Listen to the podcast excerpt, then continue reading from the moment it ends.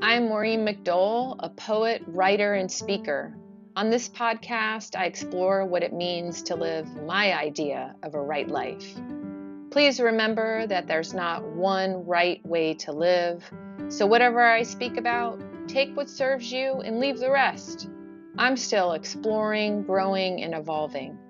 Maybe some of the lessons I have learned can help you live a life of joy, adventure, ease, and creativity too, as they have for me. Okay, let's explore together.